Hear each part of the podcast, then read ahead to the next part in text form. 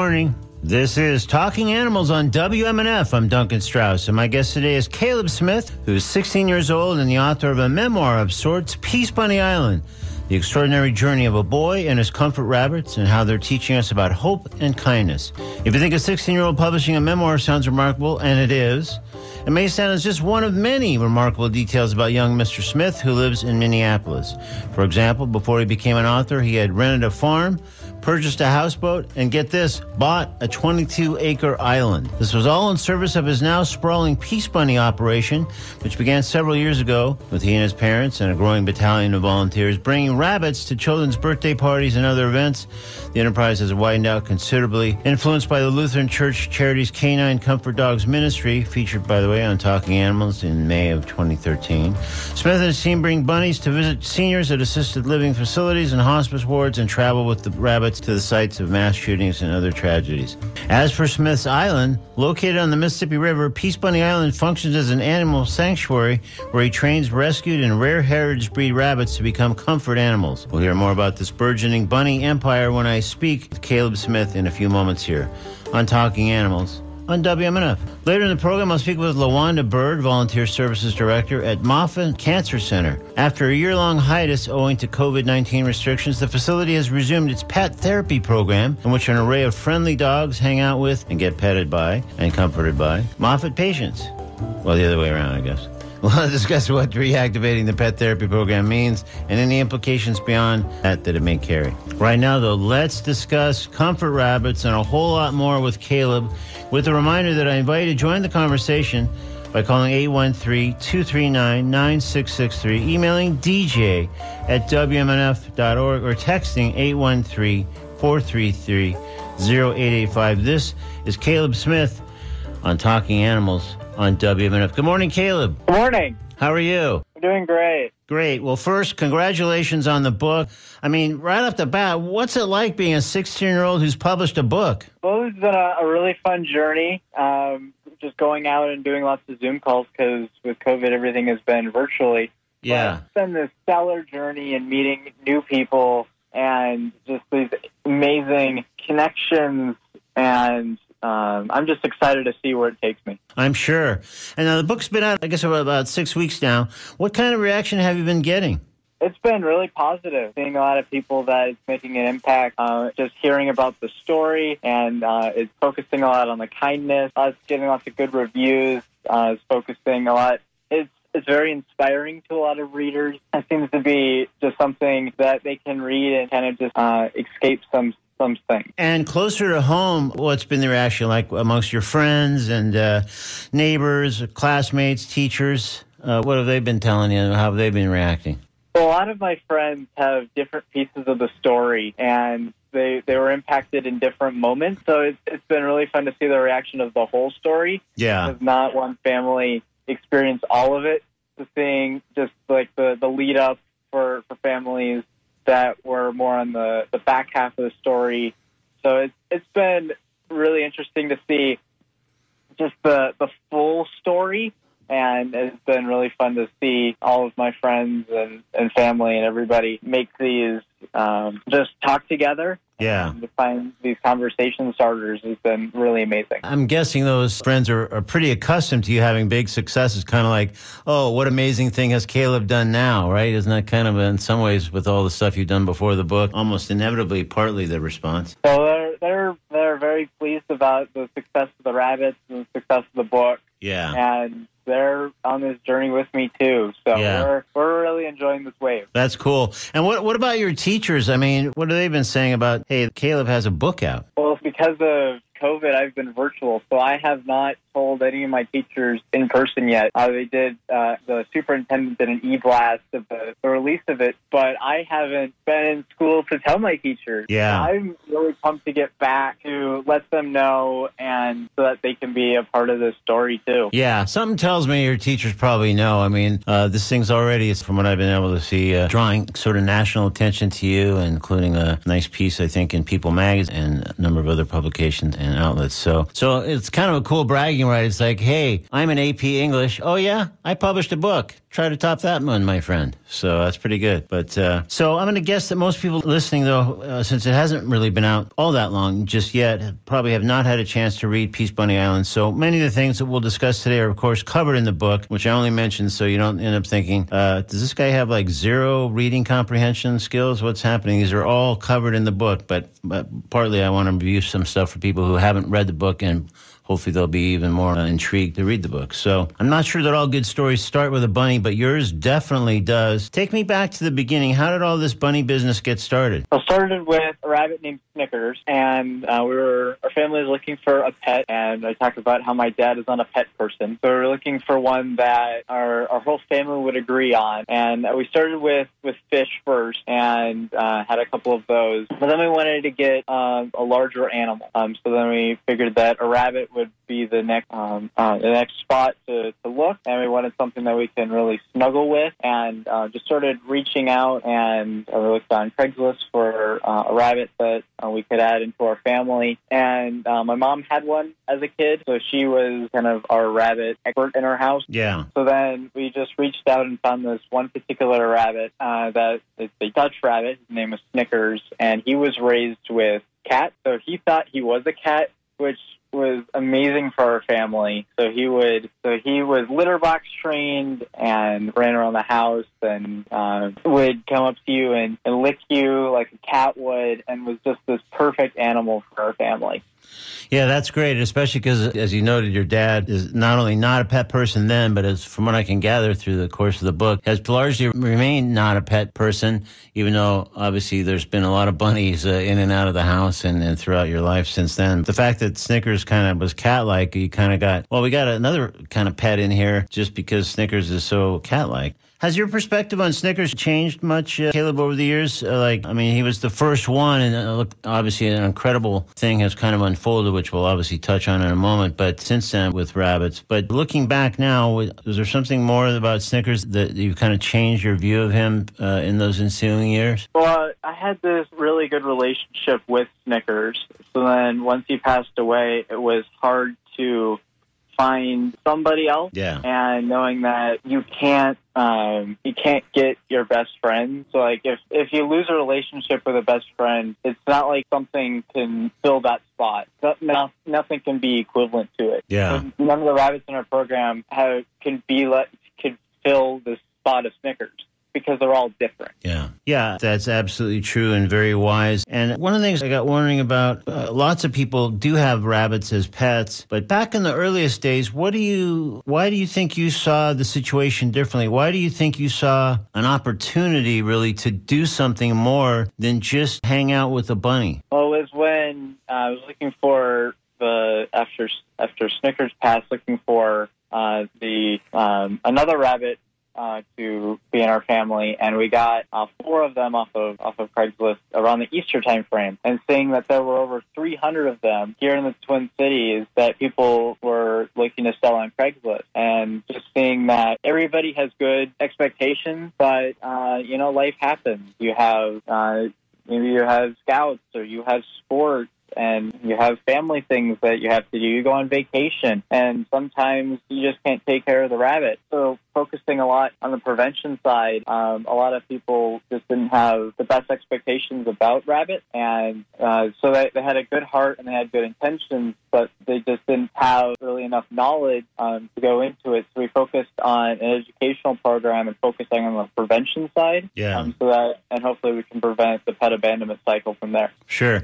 Well, I have another uh, follow up question and uh, or two actually just on that alone, but I want to let folks know who might just be tuning in. This is Talking Animals I'm Duncan Strauss. If you did just tune in, my guest is Caleb Smith, who is 16 years old and the author of a new memoir of sorts, Peacebunny Island, The Extraordinary Journey of a Boy and His Comfort Rabbits, and how they're teaching us about hope and kindness. Before writing the book, uh, Caleb had uh, rented a farm, purchased a houseboat, and bought a 22 acre uh, island. So if you'd like to ask Caleb a question about any of these things, including, of course, comfort rabbits, please call 813 239 9663. Email dj at wmnf.org or text 813 433 0885. So, I'm part of that story that you just told me about going on to Craigslist. Let's just take a moment because you've since become obviously a pretty significant expert about rabbits. Talk a little bit about the, at least from a rabbit's perspective, the nightmare that can be Easter and, and sort of impulse buys and all kinds of, I think, well meaning things that start off and then something else happens uh, after people have gone on their, their flurry of buying uh, rabbits for uh, Easter gifts. well, during mentioned, a lot of people would buy a rabbit on impulse around the Easter time frame, and a lot might get a baby bunny that uh, after a while will will grow, and which is a, which is a complete shocker for a lot of people that as babies they keep growing, hmm. and some people find out that they're allergic to it. So it um, a lot of it could that they could learn about rabbit, even going to interacting with a particular rabbit anywhere, where they could figure out that maybe they're allergic to it, or maybe this isn't a great fit for us. So uh, when we in our program we have a, a, program called Bunny Boot Camp, which is just an hour class about um, some basic facts about rabbits and some rabbit anatomy and things like that. Where then they can learn a little bit about it, and the, then people can figure out first are they a pet person, and second are they a rabbit person, and then if they're into rabbits, is this particular rabbit perfect for our family rabbit person? So then we started a, a fostering program where people can um, check out a rabbit and see if it's a good fit um, before they go out and choose to buy one. And seeing that um, that we we can offer these for uh, short term, that they can kind of get their bunny fix. And what we've seen is that a lot uh, a lot of people will have so our program is a few months long and it's around uh, six weeks is when uh, it's if it's the kids rabbit then it starts becoming the adults rabbit. So they're they're seeming to take care of it more and that's when uh, families either fall in love with it and they're going to be rabbit people um, or uh, maybe a rabbit wasn't particularly the best for their family, and then they would go with a different pet. Yeah, so uh, I mean, the, the bunny boot camp is such a great idea, and really, if you think about what often happens when people are say going to adopt a dog, they'll go to a shelter or somewhere and look at some dogs, meet some dogs. Sometimes, especially if there's a pet at home, but, but just generally, they spend time with that dog, and if there is a, a pet at home, they often use a, a little rendezvous arranged so that everybody can see how people get along. So even just that, I mean, which is pretty fundamental I mean, a- avoids the things that short of having bunny boot camp with people otherwise just quickly getting rabbits and having no background, no framework, no idea about rabbits or how they feel about rabbits or anybody else in the family will feel about rabbits. So it is surprising how when it comes to rabbits, people just say, well, let's just let's just grab this bunny, looks super cute, and we'll worry about the rest later. And that's often where disaster unfolds. Yeah, so then, like you said, when you have a dog or a cat, you have to interact with it to see if it's good. And then rabbits, they just look at it and they kind of just say, I like that one. And um, then, oh, oh, like I said, a lot of people then might get them as babies. And some of them, um, like we, we got a call from somebody when we first got started about somebody that said that they got a baby and the rabbit kept growing and it kept growing and it kept growing. And we're like, well, breed is it?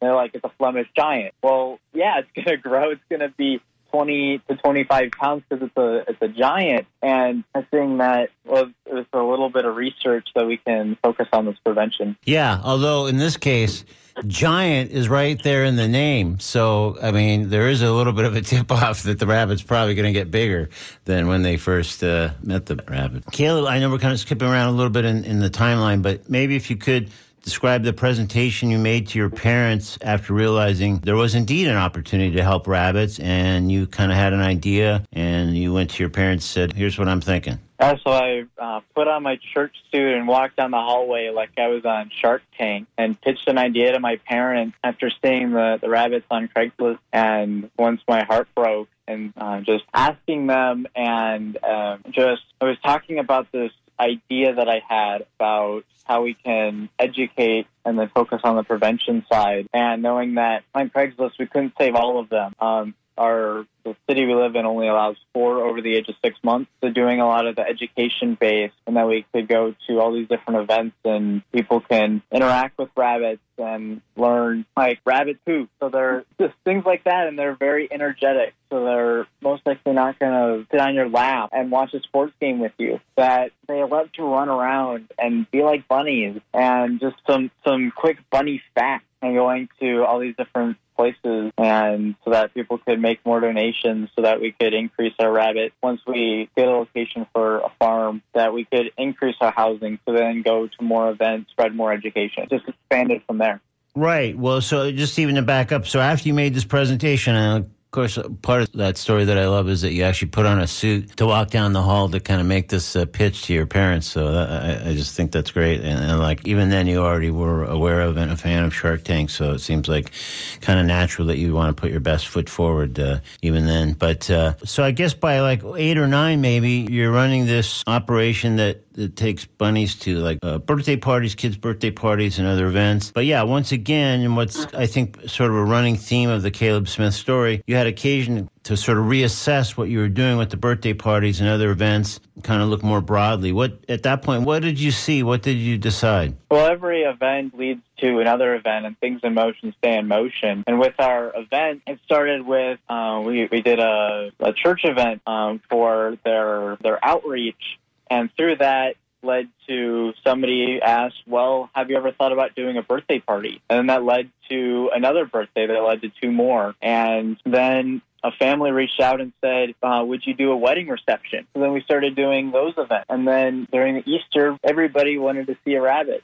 So then uh, strategically planning which events we go to on during the Easter time frame and bringing the rabbits to different summer camps and really every event led to more events and everything just expanded from there. And it was asking the question of, have you ever thought about doing this event? And that led to uh, book club that wanted rabbits and corporate events and bachelorette parties. So everything just expanded and evolved. But meanwhile, back then, as you noted earlier, at least residentially, you were only allowed to have four rabbits, as I understand it, living with you. So while there were more and more events and presumably more rabbits, it was kind of tricky to to to pull that off, just because you could only have four at a time, at least in your home. And so we recruited um, some other friends, and uh, was they were out throughout our fostering program. We would have our, our four at our location, and then we would have them throughout. Um, and then we made a location into uh, one farm that we were there for the fall and into that next spring. And for the short term was such an amazing farm uh, to house the rabbit and the numbers we had. So then we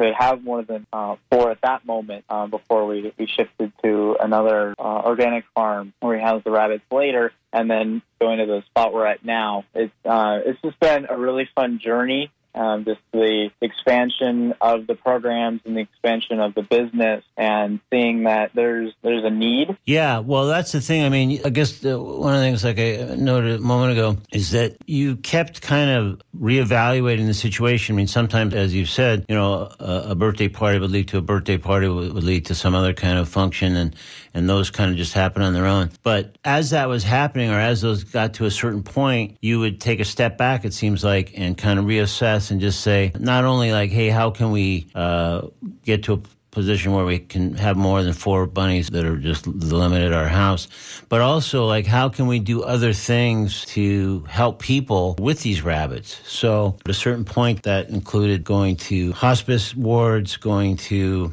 um, senior citizen facilities. So that was, was a whole other element, but beyond a kid at their birthday party hanging out with the, with a bunny or two. So what do you think? Was it just your early developed business sense, or what do you think kept prompting you to kind of reassess the situation and say, hey, we can do this, we could help more people here, we could do this if we broadened out there? What do you think was behind that? I've always been more of, of a giver and more of a, a person that is one that wants to share and uh, and give um, and basically share the rabbits with these these people that need them. And really, when it entered the rabbit world, was seeing the comfort dogs in action after the Sandy Hook tragedy and seeing this this what what I call the power of presence and how how much an impact that these animals made um, over in this community and saying that, well, I have rabbits and this seems like it would be a great connection and seeing that, well, every event and every person that I have impact, then it's an impact that I'm making. And if I uh, I talk about that throughout uh, the Bible, there's uh, there's somebody that has the five loaves and two fishes, and how that affected. And it was just a little boy that uh, handed it out, and it said thousands. I also talk about the story of the starfish and how there were all these starfish washed up on the beach, and this uh, kid was tossing them back in the ocean. And somebody asked, "Well, there's thousands of them here, and why are you throwing these back?" And he said, "Because these 30 that I threw back, I made an impact for these 30, and knowing that I'm a kid on a mission, and everybody that I help, I'm making an impact with." Yeah, that's right. And I just want to back up a little bit, just because we might have gone over a little bit too quickly for something that to me seems pivotal. First of all, what turns out to be a core storyline in the book is your parents' longstanding commitment to serving those who've experienced disaster and or tragic loss and often traveling as part of a group of people with a similar commitment to the sites of mass shootings and other tragedies. So, first of all, maybe you could just talk a little bit about what's behind that for your parents and then we'll maybe move into briefly uh, Sandy Hook which you which you mentioned already just a moment ago. Well, before I was born, uh, both my parents uh, went after 9/11 and working with the disaster relief there, and um, I've learned a lot from them about that was one of the most uh, impactful over like from a from a nation's view of how much that we've really done and seeing that whenever as as a young kid um, learning from my parents and seeing that we, we just we would look on the news and if there was a particular event like a natural disaster that affected an area knowing that they were on the um, they were they were on the aftermath side and seeing this firsthand that just to, to keep them in mind and pray for them, knowing that they're they're going through difficult times. So then I've just learned from them about this empathy of uh, knowing that that they're feeling this. Yeah, and it was being really with your parents on one such trip, which, as it turns out, was Sandy Hook, uh, where some of the other measures uh, to assist the people suffering the, horrible, horrible emotional pain moved you and gave you kind of pr- profound inspiration. And it was the the uh, the comfort dogs from the uh, the Lutheran Church Charities Canine Comfort Dogs Ministry, right? Yeah, and it was seeing the the dogs there, and then well, we were at the school, and then uh, afterwards, there's um, a bunny garden called the Pleasant, and it's in a park where they had uh, rabbit statues and uh, little little houses for for the kids to interact with, and it was focused on Peter Rabbit and seeing how much uh, how much of an impact it brought to me, and it was just a park filled with funny statues, and seeing that well, if we had this with real rabbits, it would make even a huger impact. And that, um, well, I have rabbits, so then I made that connection. Yeah, but that's the thing. Uh, the comfort dogs kind of inspired you, and there was this garden that was uh, devoted kind of to rabbits, except it didn't have any rabbits. And you thought, once again, this is part of what I've been saying along the way here is that uh, you have uh, obviously an unusual uh, ability to kind of assess a situation and say, okay, here's here's how it can be improved. And and, and a running theme also is that often that improvement can be rabbits If we provide rabbits here, this will this will make this all a much more comforting place than it already might be. And really, I think that was kind of a revelatory moment there, uh, seeing the comfort dogs and then saying, "Hey, this rabbits can really kind of accomplish the same thing, maybe even a, in a different way because they are quiet." So Let's talk about, uh, in fact, what, what makes them comforting. But just let me uh, mention again this is Talking Animals. I'm Duncan Strauss. My guest is 16 year old Caleb Smith, the author of a new book, Peacebunny Island The Extraordinary Journey of a Boy and His Comfort Rabbits and How They're Teaching Us About Hope and Kindness. Having published a memoir at 16 may not be the most distinctive thing about Caleb. For example, he bought a 22 acre island that serves as a sanctuary for his comfort rabbits, which we'll get into a little bit later. We invite you to join the conversation if you have a question or comment for Caleb by calling 813-239-9663, emailing dj at wmnf.org or texting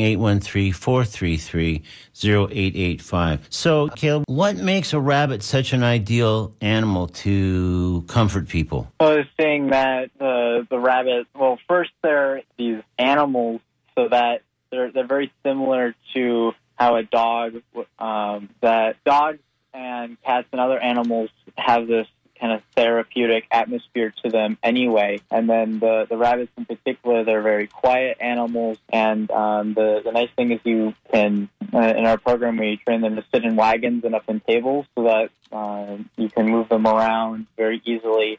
And um, so, like, for when you go into a senior center, they're all in, in a circle sitting down, and we can bring the rabbit around where they could see and interact with them in the wagon as we go around the circle and seeing that, they're we're not that it's, it's beneficial to both um, humans that are receiving it, but then it's beneficial for the rabbits because they get to interact and uh, play with people and um, they can get loved on. And uh, when, when we go to these different places, we like to say that we rescue the rabbits and the rest and the rabbits rescued us back and seeing that how much of an impact that these rabbits have made. Yeah, so here's a question because again, as you noted, a big part of this is that rabbits are quiet. But I was wondering since I don't have anywhere near the uh, the breadth of knowledge about rabbits that you do. Are there certain breeds that actually do make sounds? So, just rabbits in general don't really make any sounds. Yeah. I mean, you can you can usually hear them licking their water bottle. Um, but the, they're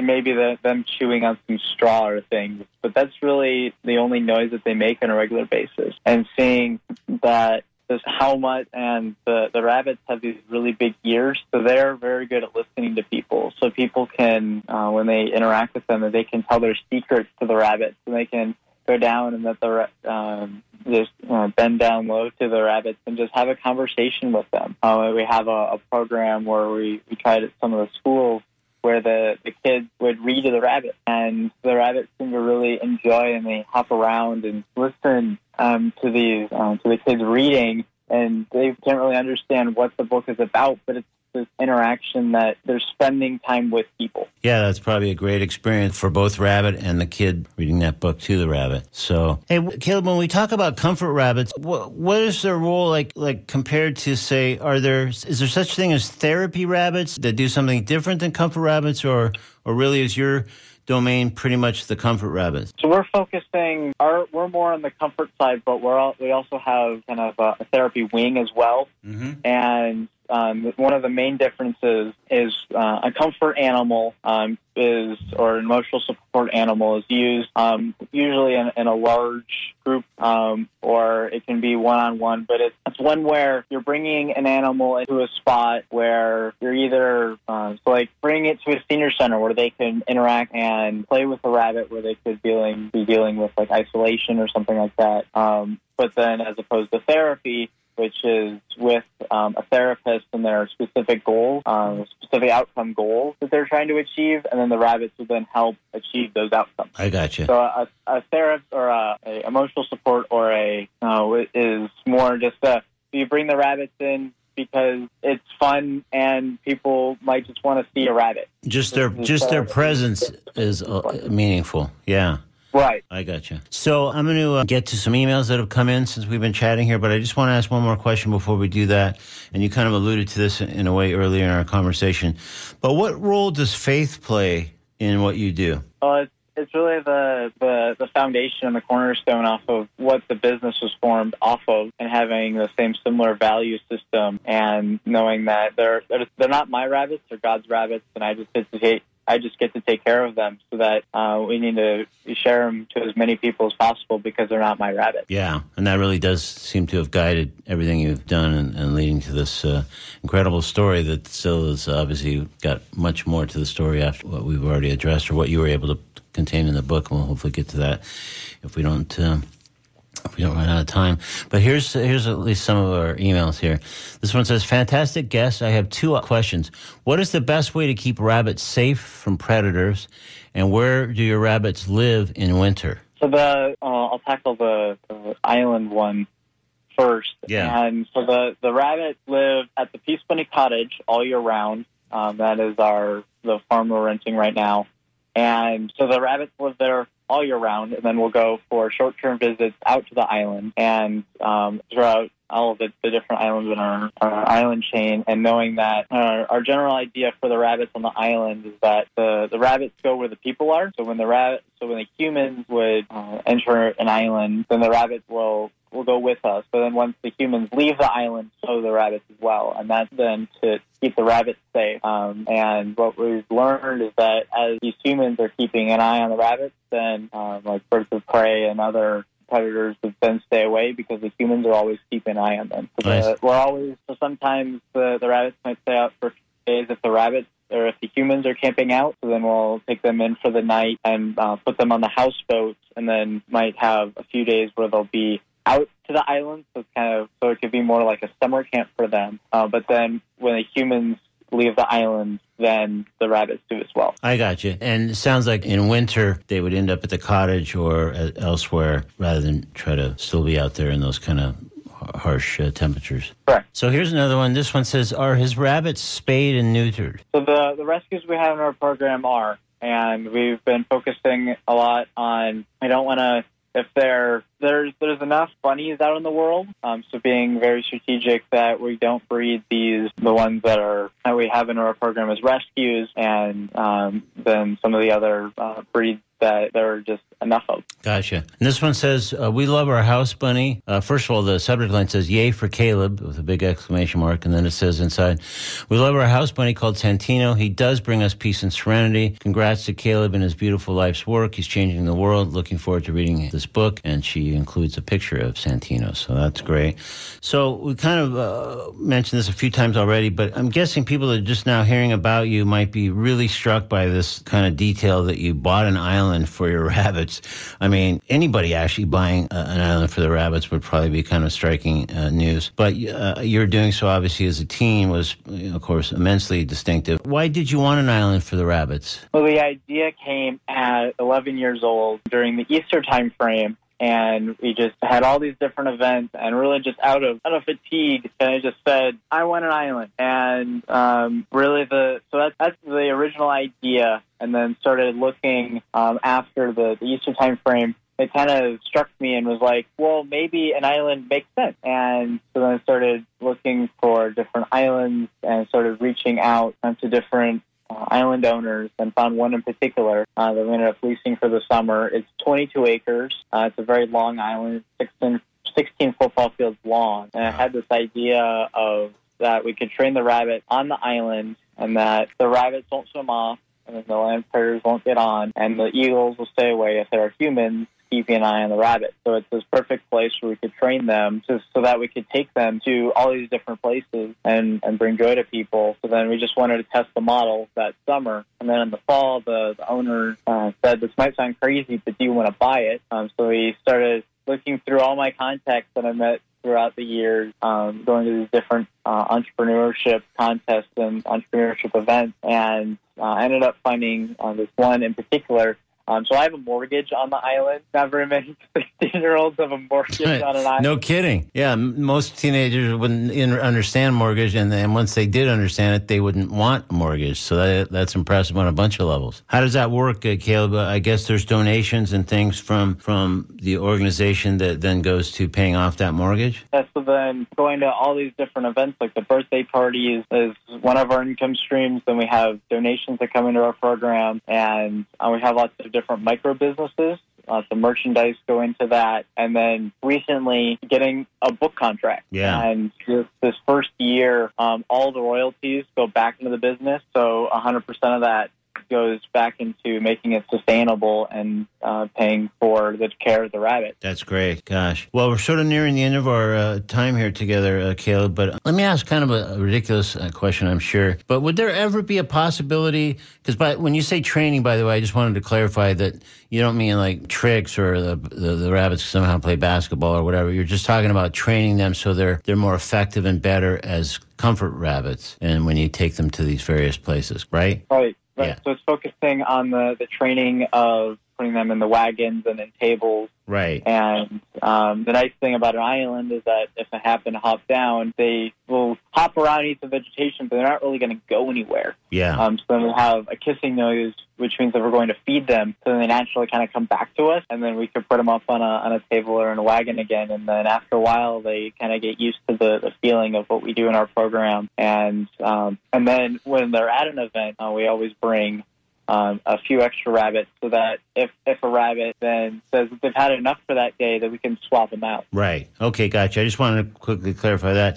But what I was starting to ask, and again, uh, noting that this might be a, kind of a ridiculous question, but would there ever be a possibility of training, like where we live, there's bunnies out at dusk, there's bunnies out in the early morning. Would there ever be a chance of training a wild bunny to become a comfort rabbit? Most likely not. Um, Yeah. we, we keep the, the wild rabbits outside and out in the wild because that's that's where they were made to be. Mm-hmm. Okay, good. So let the wild bunnies be bunnies. I am a, a real sucker for bunnies of various kinds, and, and so I'm, I'm always, I'm always puts me in a super good mood when I just see the bunnies out there munching away. So I just thought, well, maybe that's maybe that's all that those bunnies need to do because they're sort of my own little comfort bunnies just from a distance. Right.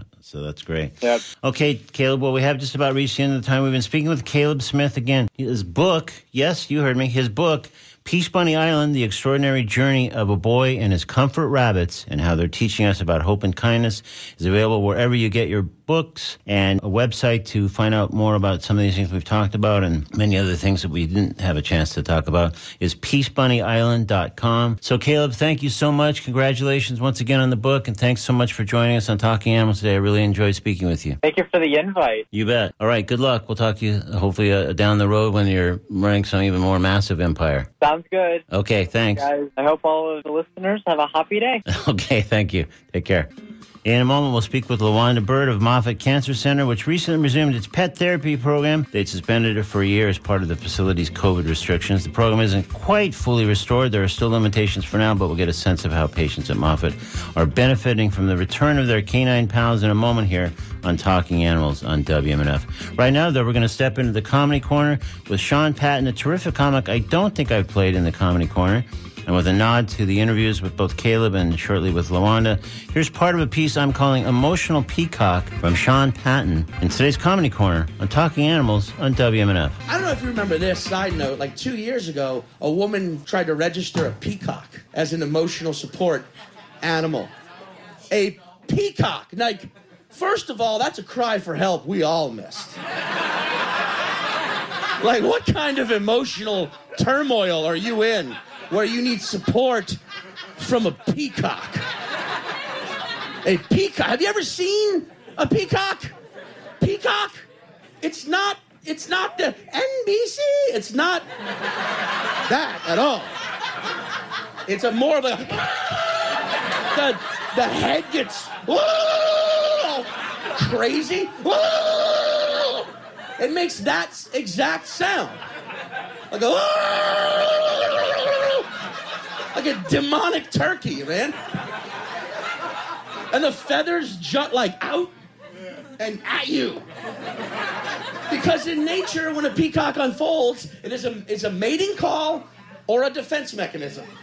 It's the only reason it does either. It, it, it means let's or let's fight. It certainly does not mean calm down, it's only turbulence. These planes are built to handle 100 times worse than this.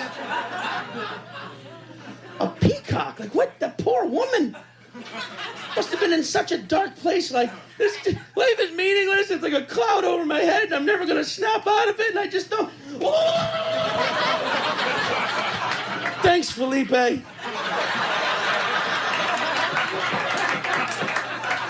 You're right. I'm gonna, I'm gonna push on.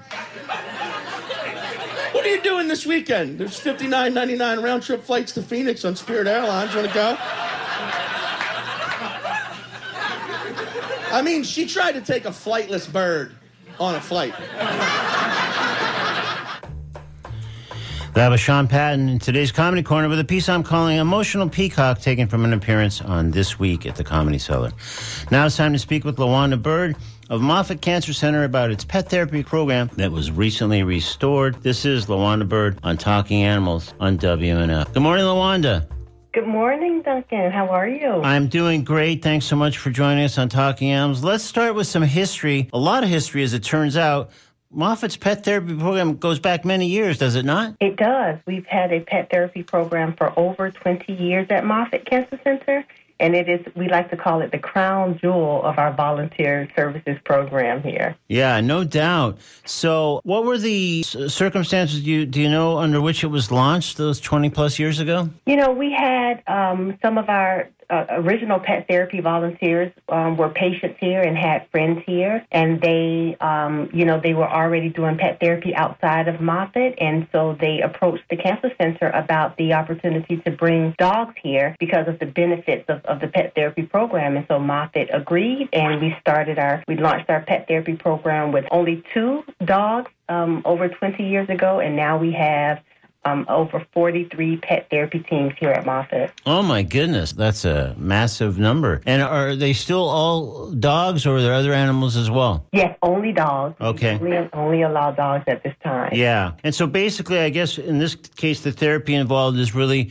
the dogs hang out with the patients, and the patients pet the dogs. There, is there more that also goes on in those interactions? Yes. Yeah, so so essentially, that's what's involved. The the dogs are you know trained trained to be pet therapy dogs and they are trained for comfort. They're trained to sort of read cues from patients and they just they, they lay there. They allow themselves to be petted. Um, and they it's, it's sort of like they, they know what to do. They, and, and some of our dogs, most of our dogs are just natural, and so they just know what to do in terms of providing that comfort and that just that they'll stay there for as long as the patient needs them to. Um, they also, that you know, we do tricks and they, you know, have their um, tricks that they do but we also provide pet therapy for our patients as well as our team members. Yeah. Because of the, the nature of the work that we do sure. Cancer Center, pet therapy is just, just great. Um, it's a great relief, and it provides just a few minutes of, of comfort and distraction in, in what can sometimes be a, a tough um, environment. Yeah, no doubt. So, speaking of tough, then I would imagine it would have been really tough when the pandemic forced the hiatus of the pet therapy program. Yes, it was very tough. So, back in March of 2020 last year, we made the decision to suspend the program.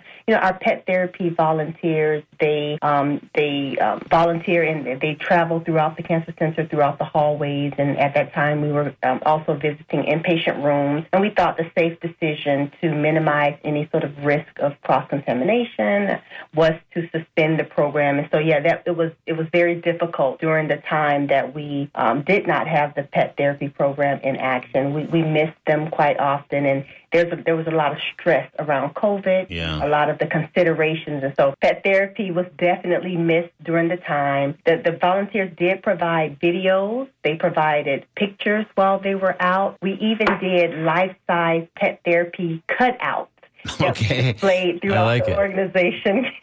yes, to continue to sort of bring some of that pet therapy love. Sure, the next best thing, uh, exactly. I guess, right? Yeah. Yes. So, so it was down for about a year, give or take, if I'm not mistaken. Yes. Yeah. About a year and we recently returned. Yeah. Last Monday, we returned, and it was a great um, greeting. The the pet therapy teams, as they were coming to the office to sort of check in, they they were. Um, it was difficult to make it to the office because there was so much, you know, just attention and, and warmth, and just you know, people were thanking them and welcoming them back into the organization. So you know, we feel like we are returning to a sense of normalcy yeah. having the pet therapy team. That was sort of one of our indicators. We thought when pet therapy um, was safe to return, we thought that we would be on our way to being being being more normal, back to normal. Yeah. Well, just for any of us, I think anything resembling normalcy is so powerful these days after the long haul of the uh, pandemic. But I think it's probably even more so, obviously, for the patients and again the the people, the the employees and therapists and doctors and others. That probably makes a huge difference to have those dogs back it, on. It does. They provide such a sense of calm yeah. and such a sense of comfort, and we're just so excited, you know, to have them back and for all of the, like I said, the benefits that pet therapy offers yeah. um, just by being present just by being present in the hallways. Um, we're, we're grateful for our volunteers and um, the partnership that we have with the um, organizations that certify pet therapy dogs. We're grateful for those partnerships as well, Sure. um, so that we continue to, to um, you know, groom more dogs to um, be pet therapy volunteers here at Moffitt. That's so great. Yeah, well, I'm overjoyed just hearing about it. So I can only imagine how the people on the floor and whatever are uh, Yes. feeling. So, so Lawanda, thank you so much for uh, joining us on Talking Animals and filling us in on that. That's really exciting, uplifting news. And again, we could all use a bit more of that these days. So thank you Yes, so my much. pleasure, Duncan. Thank you for having me. All right, thank you. Bye bye. I'm Duncan Strauss. You're listening to Talking Animals. Coming up on uh, a little bit later on WNF, we continue with public affairs, including Janet Scherberger doing midpoint at noon in Fort NOLA. Then at 1 p.m., the music kicks back in with 360 Degrees of Blues, hosted by Harrison Nash, followed by Scott Elliott in the All Souls edition of It's the Music. And uh, we are just about re- nearing the end of today's edition of Talking Animals. Hope you'll return with me next Wednesday at 10 a.m. for another edition of the show.